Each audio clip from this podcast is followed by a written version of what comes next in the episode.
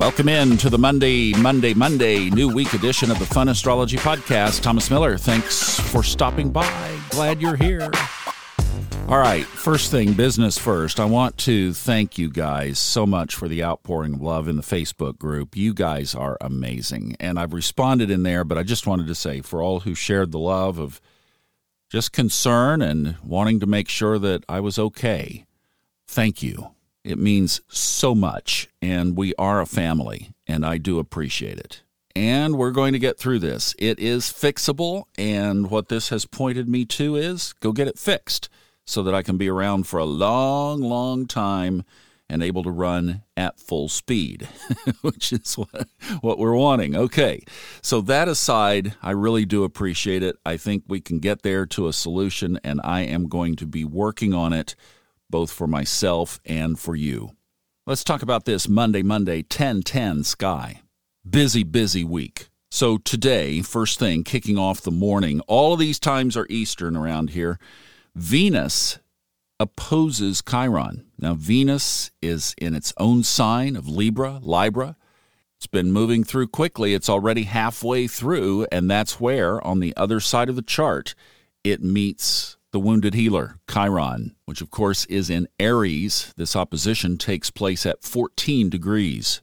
And speaking of Aries, the moon is in Aries right now, and it at 10 o'clock this morning goes void of course, where it will be most of the rest of the day. It's a seven hour void of course because it moves into Taurus at 5 o'clock this afternoon. So you've got that energy shift from Aries fire to Taurus earth, it also will put the moon in the same sign as the Uranus Saturn square.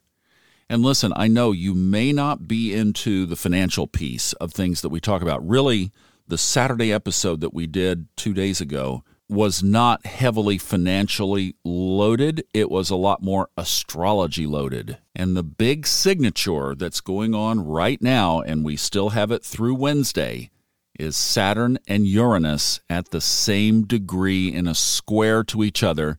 Saturn in Aquarius, Uranus in Taurus, with Jupiter at the midpoint of that square, which amplifies that square. This is the same square that's been in place going back through all the recessions of the last hundred years.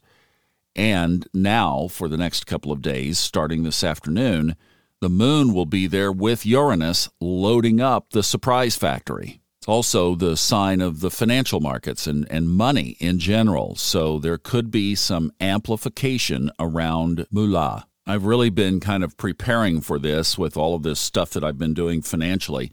And what I would say is set intentions around your own money. Remember, we don't have to play into the common collective mass consciousness energy here. We are co creators with highest source. So you get in there and you just say what your Uranus money surprise is going to be and how abundant it's going to be. Not whether, it's how much money is going to come to you, right? That's the way to look at it. Okay, let's have a surprise. And Saturn, it's going to last forever.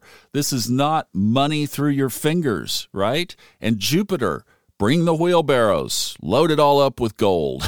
it's like that's the approach to take here. Okay, I've waited all this time.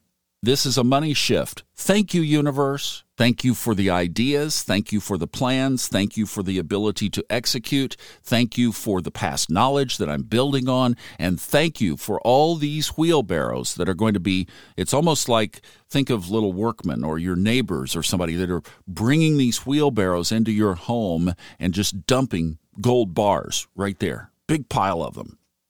There you go. See, we can do this. We don't have to, oh, this is going to be bad. It's going to be. No, go the other way. All right. Now, tomorrow we have another one.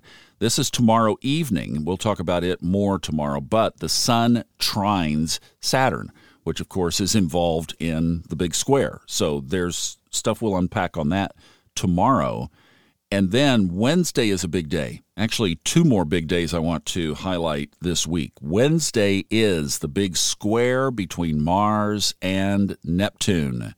Mars in Gemini in the shadow, getting ready to slow down on October 30th. Hmm, where have I heard that date before? In air Gemini, squaring watery Neptune in Pisces, which is in retrograde.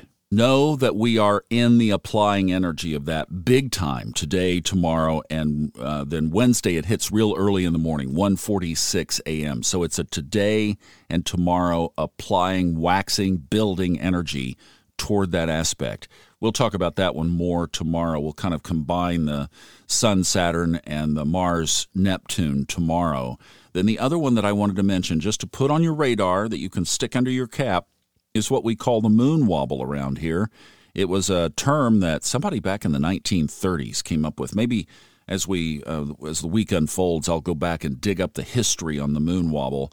I learned about it from some guy on Facebook, but basically it's when the next aspect will be the sun conjoining the south node of the moon. Whenever the sun either conjoins one of the nodes or squares them, which happens just shy of every 90 days, it's almost on a Mercury retrograde kind of schedule, but fortunately, these two have not coincided. It ends up being something where things happen in the world. Typically, it's kind of one big event or uh, maybe a couple of events that you read about during the period. Well, from the time of the exact conjunction, in this case, November 5th, when the South Node and the Sun conjoin in Scorpio, we back up, and there are two schools on this. So I'm going to give you both options. One is you back up 21 days from that time. So that puts us to Saturday of this week, the 15th, is 21 days prior to the Sun South Node conjunction. There's another school that says back up 14 days. Well, that would be next Saturday. So let's put it on our radar. We'll watch and observe. But as we've been looking at this together, it is something that we have seen a pattern of things happening somewhere in the world. And it's typically like earthquakes or you know we had the big hurricane in Florida. It's that kind of type of scenario. And of course it's in Scorpio which is where the eclipse will be on the 25th that's the partial solar eclipse. And then the lunar eclipse will be on November 8th also under the influence or the waxing fading influence of this moon wobble. So we've got all of that ahead. Fasten your seatbelts, folks.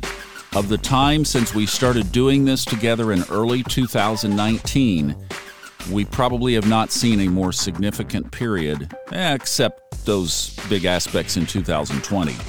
But what's going to unfold over about the next six or eight weeks is going to be really, really key. And we'll be watching it from below as it unfolds above. Have a great day. See you tomorrow.